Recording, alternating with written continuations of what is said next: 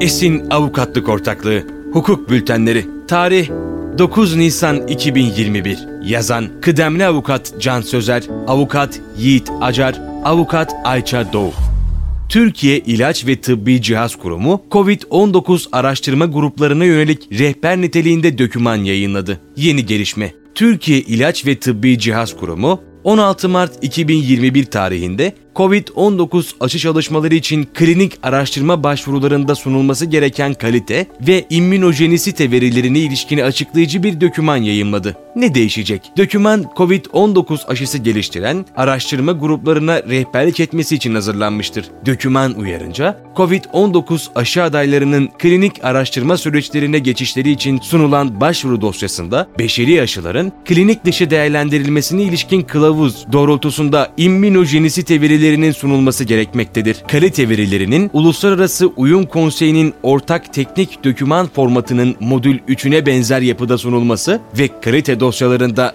temel olarak antijenin, adjuvanın üretiminden başlayarak nihai aşının üretimine kadar geçen süreçteki tüm basamakların ayrıntılı olarak açıklanması gerekmektedir. Sonuç, Türkiye İlaç ve Tıbbi Cihaz Kurumu, COVID-19 aşısı üzerine çalışan şirketlere rehberlik etmeye devam ediyor. Tüm ilgili şirketler kurumun duyurularını dikkatle incelemeli ve kurum tarafından yayınlanan yönlendirmelere uymalıdır.